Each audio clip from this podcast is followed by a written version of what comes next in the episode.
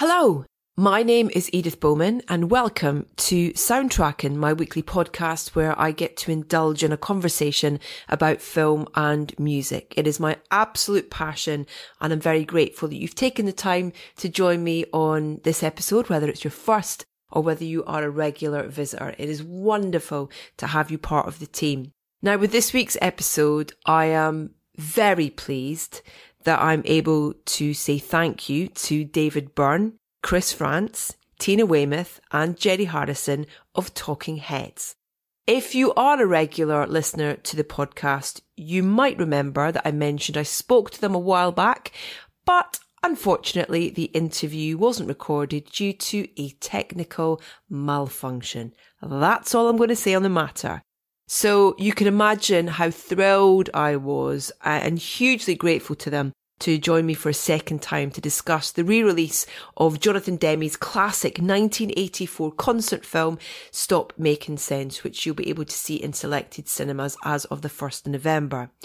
Considered by many critics to be one of, if not the greatest example of the genre, it was shot over four nights in Hollywood in 1983 and is so much more than a simple documentary of their live show the experiences I've had, which you'll hear me talk about in the interview with them, has been uh, euphoric is probably the best way to describe it. But before we hear from David, Chris, Tina and Jerry, we thought we'd give you a little flavour of Psycho Killer.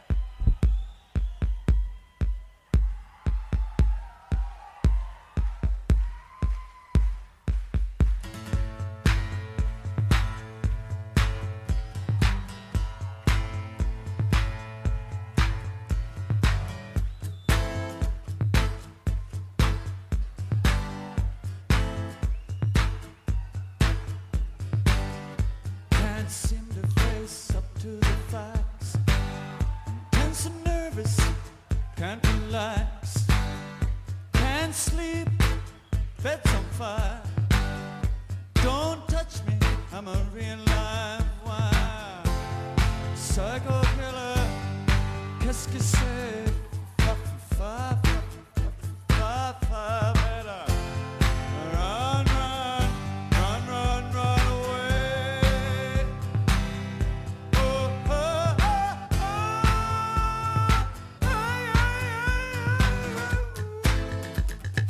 Hi, Tina. Hi, Chris. Hi, David. Hi, Hello. Jerry. Hi. Hi, hi. Hi.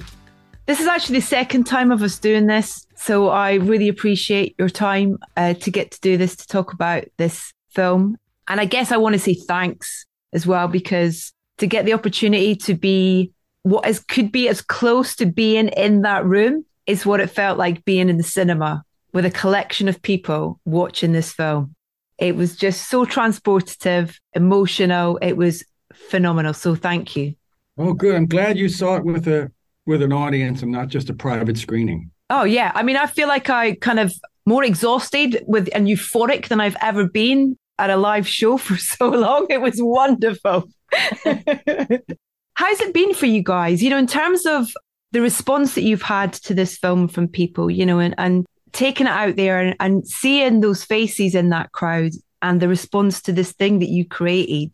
We're just so happy. It was kind of what you what you mentioned was I hadn't seen the film with an audience in quite a while, and seeing that again made me realize that there is something really special about not just this film, but going to see a film in a movie theater, in a, uh, in a cinema, and having that kind of collective experience where the audience all laughs at the same time. In this case, they all dance at the same time.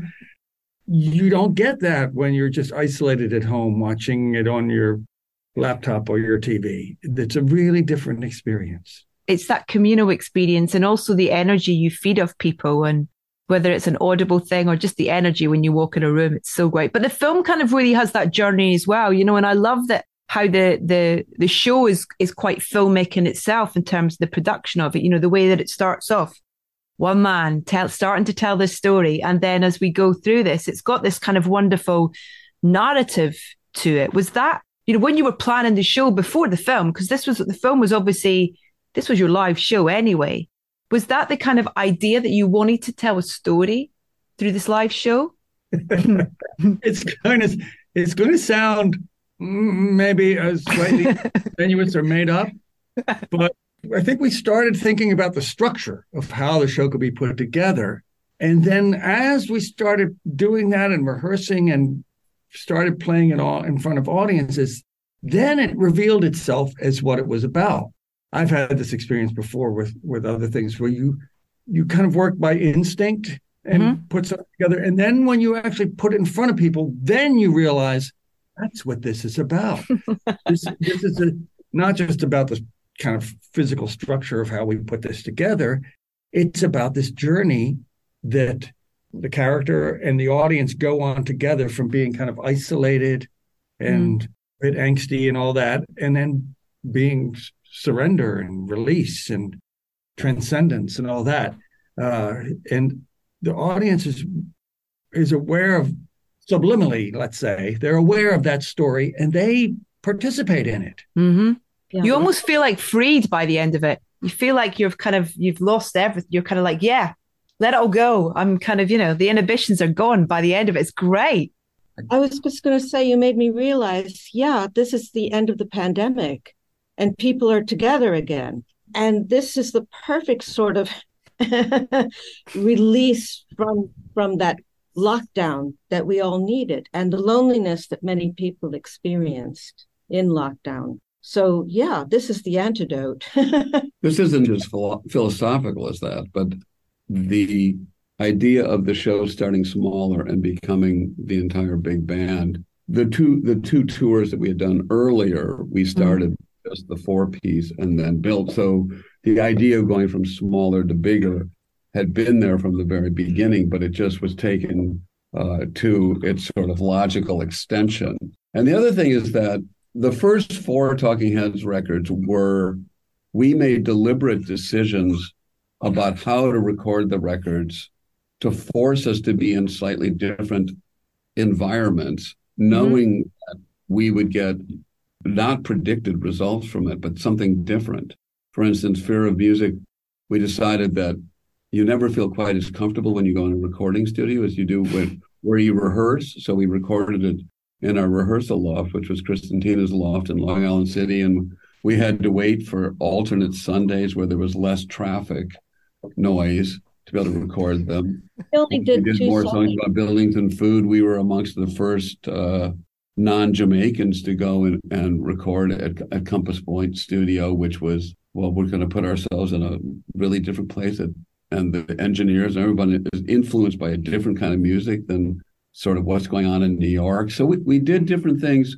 You, you might say to set the stage for us to be inspired in ways that that we were reacting to our environment, and so this is no different.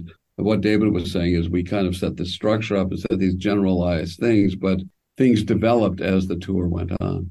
I was reading about the kind of journey to actually get into the point to to to do this film, to re-release it, to make it available for you know for your fans, but for new fans and new generations. And there was a bit of a journey in terms of being able to find the you know the masters and things like that. It's kind of you know it's it's uh it's it's almost a film in itself. We were very lucky because certain things took a really long time to find. You think that everything's really organized, and then I know that the the print was found at a warehouse, I believe, in Kansas that was owned by MGM, and MGM never had anything to do with the film. And it was really sort of just fortuitous that James Bukowski made a call to someone who said, like, well, oh, I'm too busy. And then he goes, Is this what you're looking for? Film has lots of times where you're making copies of the audio, which is why we did it in digital. So I had started very early w- with E.T. Thorngren looking for things, especially in the Rhino Vault, because we had, of course, made an album as well. And then things would drop out of sync. You know, it would be perfectly fine for two minutes and 30 seconds. And then something, this must not be the right thing.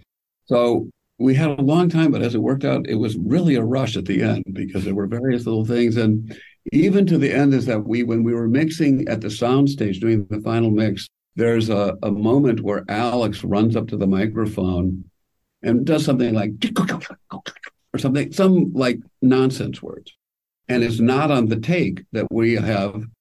And so we had to go look through all of the other takes from other nights because the music and that picture were not matched. Oh.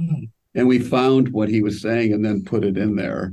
Wow. And, and, and Gary was Gary Goetzman, I have to say, because he makes films all the time. It's like David's doing this on screen, bring his guitar up. Tina's doing this, make sure that's there. And I, you know, I remember going, Chris is playing the hi hat. He's right behind David's head. I can't hear the hi hat enough. We got to make that louder.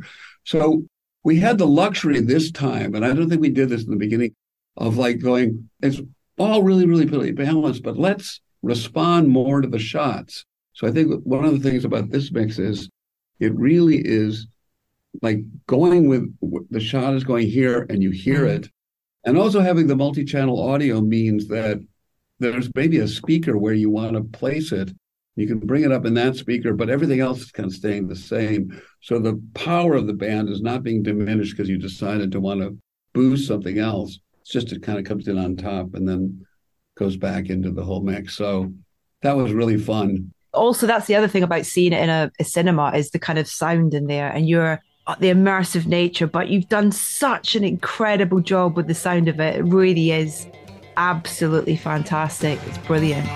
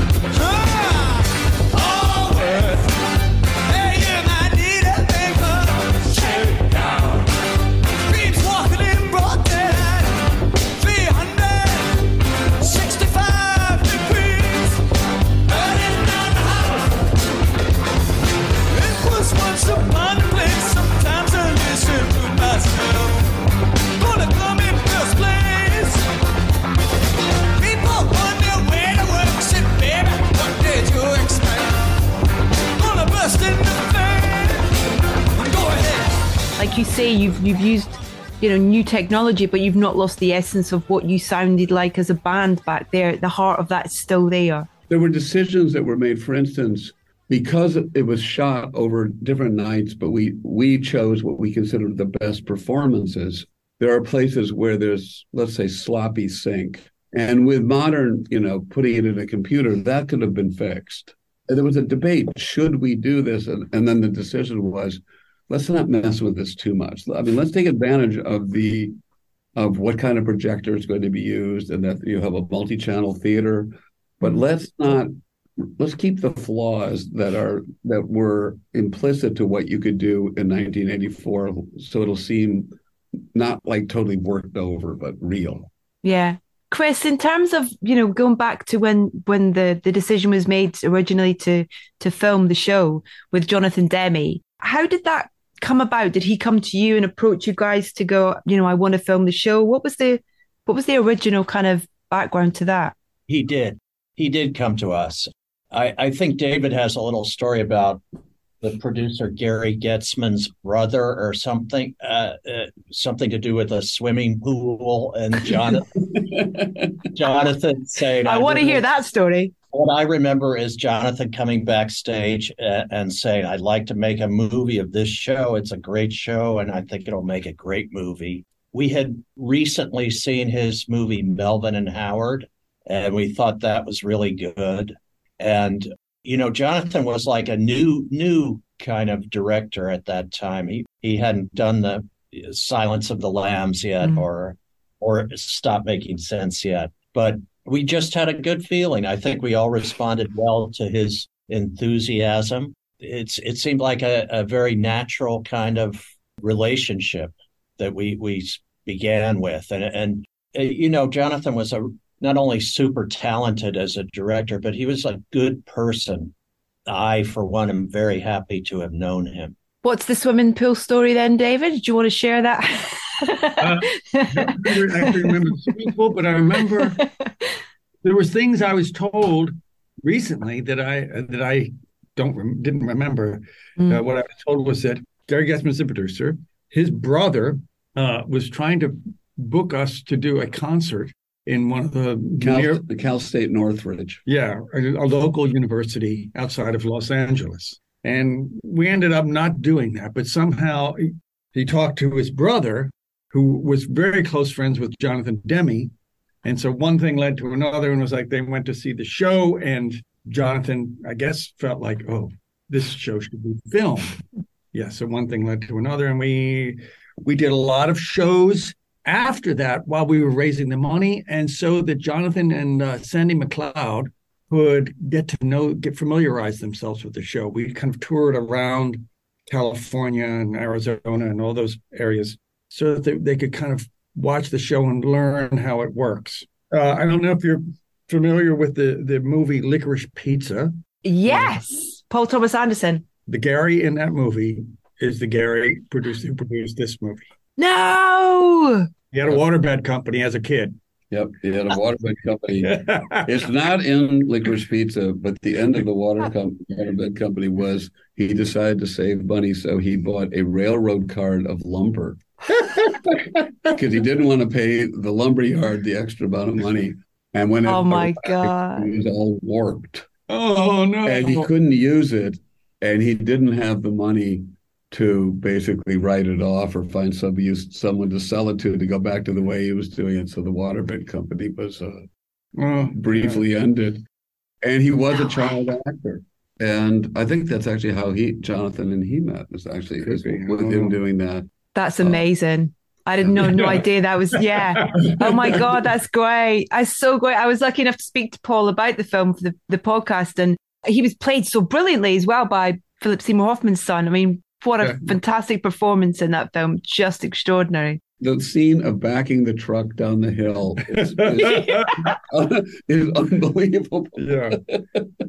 yeah. Tina, when you think back of the filming, you know, kind of taking that point, Jonathan's watched your show a number of times. He's getting ready to to capture it, to to film over a few nights. And Jordan Cronenweth is the you know, the DOP. And what's lovely is I believe his son as well worked on the remaster and lovely full circle of things. What was the reality of filming like, Tina? You know, in terms of there's what six cameras around, but you never feel like they're intrusive when you're watching the film. But for you guys on stage, what was that like? I think we adapted very quickly. I mean, we had such a good team. Our team, the band, our road crew, all the lighting crew, all the people and then the film crew. And everybody worked really really well together. I mean there was a few kinks to iron out and that's why we played four days but we shot three.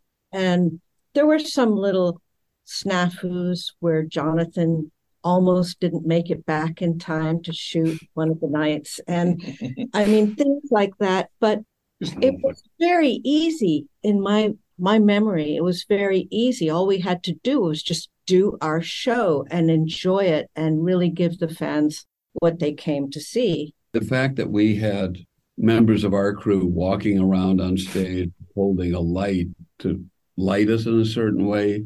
So the idea that there was a cameraman that would be in a similar location was we were used to someone you might say encroaching on our space because that was part of the show.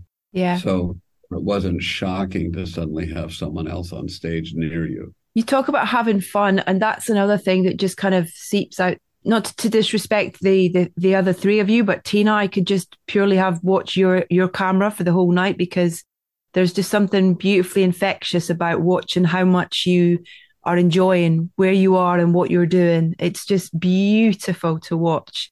So I'm so grateful I get the chance to see it again. In the future, yes, we'll do the interactive version yeah, we can choose. you know, I, I, understand that one of Jonathan's favorite shots, and, it, uh, and I really like it, is that when we're doing someone found a job, and it's from the side, and it's like Tina, David, and I are in a line, and we're sort of dancing back and forth not planned in any way, but there's a sort of sort of simpatico movement without being designed, and you like each yes. person sort of own movement style and things like that. But you get it's, a real sense of the personality of sort of the, of us there and and it's just the four of us and that interplay where we're just yeah. going in and out and it's just it's just a natural movement a kind of mm. wave with the music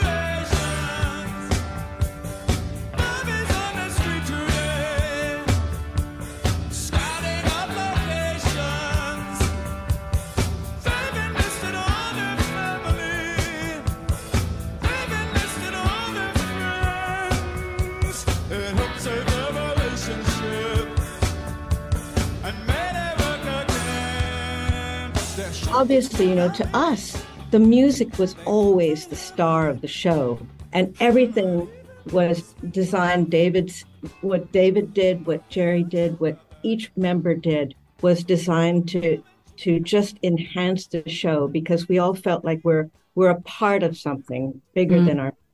Yeah, the film really celebrates the musicianship. It really does as well. That's another thing that really that it really does as well. Kind of, you know, because it again that journey of starting small and going big and oh my god edna and lynn as well just oh the most the characters that oh yeah i love i love the shots with the now that the color has been restored when they're singing where you're all singing what a day that was just so beautiful i mean their mouths are all open and the way the light is coming in and you can see their blue eyeshadow which I never noticed that on the VHS, you know.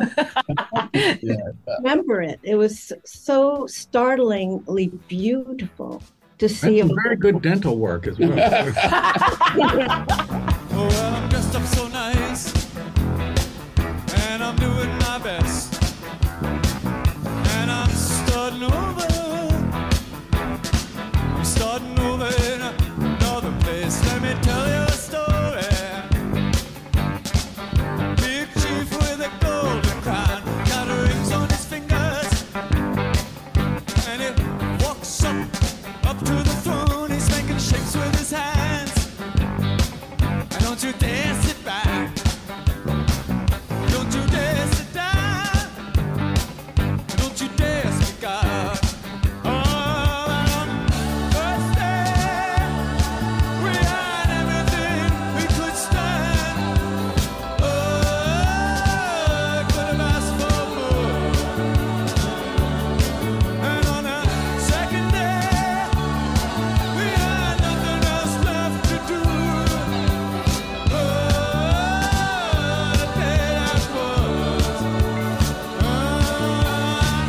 Think, Tina, you could quite easily release a line of clothing as well from your outfits because they're just so. I mean, I know people talk a lot about the suit, David, but Tina absolutely smashing it when it comes to fashion in this uh, this film as well. Oh, thank you. That's so important. Women have to are always thinking about the pleasure of other women looking at fashion. It's so important. Absolutely. Thank you. I would buy every item that was available if I could what what is the history though with the suit? I've always i've always I, am sorry if it's a question you get asked so much david but but you know where did that whole kind of idea come from? Because it's you know it's this it's part of this journey. It's part of the story of this film really. And our, our previous tour had finished in japan and i given the chance to be there for a little bit i stayed mm. on for a bit and went to see a fair amount of traditional theater, kabuki and Noh and bunraku, and particularly in the Noh theater, which is, I have to say, rather slow moving. Even the Japanese audiences fall asleep in the in the stalls. but they have these. They often wear these costumes with big, straight out shoulders, and then they they form like a big rectangle that's not fat but wide, and they, they're usually front facing. And I, th- I thought, oh, that's an interesting shape. That's an interesting costume. And I was having lunch with a, a designer, a fashion designer in Japan. We're having dinner, and I said, I'm wondering what to wear on the next tour. We're going to do another one after this. I wonder what could be. And this person said, in a kind of, I don't know, sarcastic way, Oh, David, you know, everything is bigger on stage in the theater. And of course, he was referring to gestures and the voice and all that. But I was thinking about what to wear. So I just drew on a napkin a suit that had the shape of one of those Noh costumes, but was, you know, a big a Western suit. And that was it. Then it was just the the puzzle of how in the world to realize this thing. and how to move about I imagine, as well. And being able to, you know, for it to show your movements. I hope there's one in a museum. I don't know how many you made in the end, but I hope there's like one preserved in a museum. Uh, there might be this one. The one, the one in the film was in the museum for a while, and then I think we took it out. Well, we took it out and used it for a an ad, a kind of right. advance ad that that uh, A24 did of me yeah. back from the dry cleaners. yeah, I saw that. I think it needs to be in the museum, but with like kind of animatronics in it, so it's moving. So it's mm-hmm. not just stationary. So it's in the museum and it's kind of constantly moving, like perpetual motion. That would be awesome. You can have that. Um, I was I was laughing as well reading that um, it, it, you know might be wrong, but but Bernardo Bertolucci saw the film with you, David, and kind of his response was was brilliant. Where I believe he said something about you know he wished that people people danced like that at his films. Is that right? Yes. Which is well, yeah, his films are not the sort of films you we tend to. They're, some of them are really beautiful. There, there was uh, some dancing at Last Tango in Paris. Paris.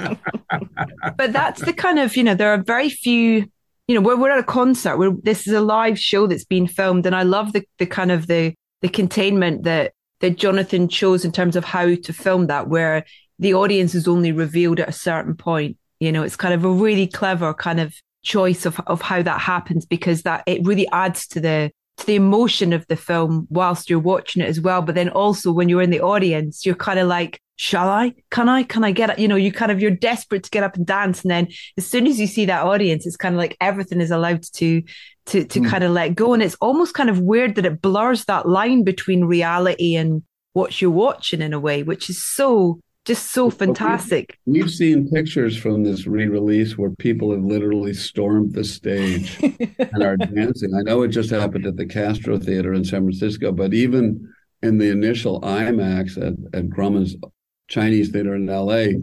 And then you get these shots where you see real people dancing, and then behind them you see heads bobbing into the frame of the of the of on the movie, and so it, it's a it's a three dimensional reality that goes in into the film. It's, it's pretty fabulous. For you watching it for that first time, you know, when you you know, I imagine you hadn't seen it for for a number of years, but when you saw it for the first time, was it was it emotional? Was it was it kind of surprising? Was it, you know, what what did, what was the, the feeling when you saw it for the first time after that? For me, it was emotional. Yes, I, I mean, it, mostly I just thought, God, Tina's such a babe. yeah. you let's tell it like it is. Exactly. I said this last time, and I'd, uh, I'm sorry to repeat myself, but I think it needs to be said. And that Tina, I think that for me as well, being I just find you such an inspiration, you know, up there and through the years, just in terms of of what you've done. And it's so wonderful to celebrate that with the the re-release of this film as well. So I, I just want to say uh, on behalf of all of us kind of girls who looked up to you and, you know, sort of projected ourselves on watching you, thank you so much for what you you've done and did for us, really. Well, thank you, and thank thank you to these gentlemen, you know, for having me, you know, on stage with them because I didn't think that I was cut out for a rock band at all, but I really loved the music so much that I would do anything, you know, just to Mm. just to be playing together with such a great great group of people. Have you ever heard from other women musicians? That, Yeah, I had a, an interview, a long 90 minutes with Este Haim. And Whose she's sister was in at Licorice Pizza? Yeah, Yeah. and they are amazing, you know, and they they've been doing it since they were children because their father is a drummer, and so all three girls play drums, and their mother is a guitarist, so they all have had their hand at pl- at playing guitar. And Este's so happy; she's very possessive about. Well, but I have the bass, you know. And she said that, that her father, because she was um a very young girl, maybe eight years old, and she'd been playing guitar for a while. Hmm. And up came her younger sister, Danielle. And Danielle was already surpassing her when she was only five years old. And so Este was so upset. And her father said, No, no, no, wait here, wait here. And he sat her down in front of an, it was a VHS tape, and said, Now watch this. And she realized, oh, I could be very happy playing bass guitar, that it is fun and it is challenging. She did re- recognize that that it wasn't going to make it easier. It was going to be a whole other discipline from playing guitar, but um, six string guitar. But she realized that there was something very powerful when a woman can get up there and play to her heart's content. She actually feels her most strong when she's on Mm. stage with her bass guitar. And uh, I'm very happy to be a part of her life that way, that little way. But I'm so proud. I mean, we're all so proud because all of these young musicians coming up, we feel like they're all our children, you know? they learned, they picked up, they're doing what we did, and some of them are doing it so very well. Yeah, and you're still inspiring new generations of of music fans and, and musicians as well. So that's another thing that this film does. Um, thank you so much for your time today. It's just great to celebrate the film and you and your music. And thank you for for doing this again, David, Jerry, Chris, and Tina. Thanks so much.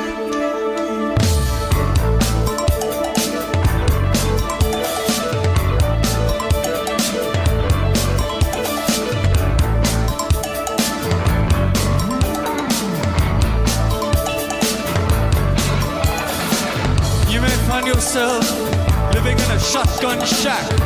You may find yourself in another part of the world. You may find yourself behind the wheel of a large automobile. You may find yourself in a beautiful house with a beautiful wife. You may ask yourself, well,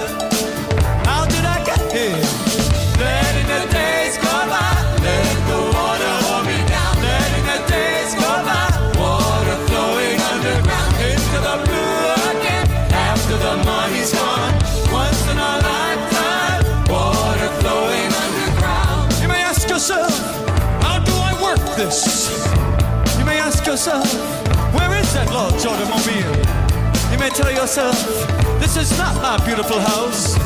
You may tell yourself, this is not my beautiful wife. Letting the days go by, let the water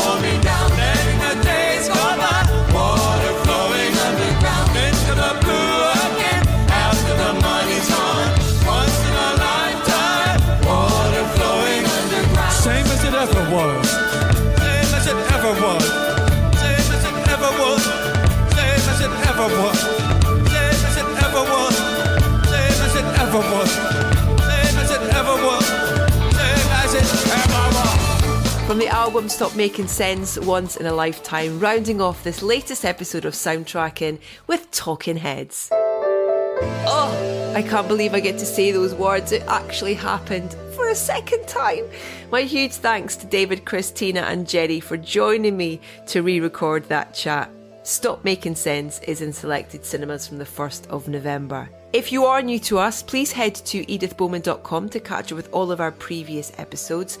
And please do follow us on socials. We're at Soundtracking UK as we've ramped up our efforts and are now trying to share loads of extra content with you. Also, our YouTube channel, uh, which we'd be very grateful if you could subscribe to as well. We've just stuck an exclusive um, Loki season 2 episode up there. So we're not putting that out as a podcast episode. It's it's a YouTube exclusive. So if you want to hear from one of the directors and producers about the second series of Loki, head over to our YouTube channel. Next up, we've got a bonus episode for you uh, later in the week as Cecile Tournesac and Eddie Hamilton join us once again on the podcast. This time, we've got a Top Gun special. You do not want to miss this. It is fascinating. I very much look forward the pleasure of your company then.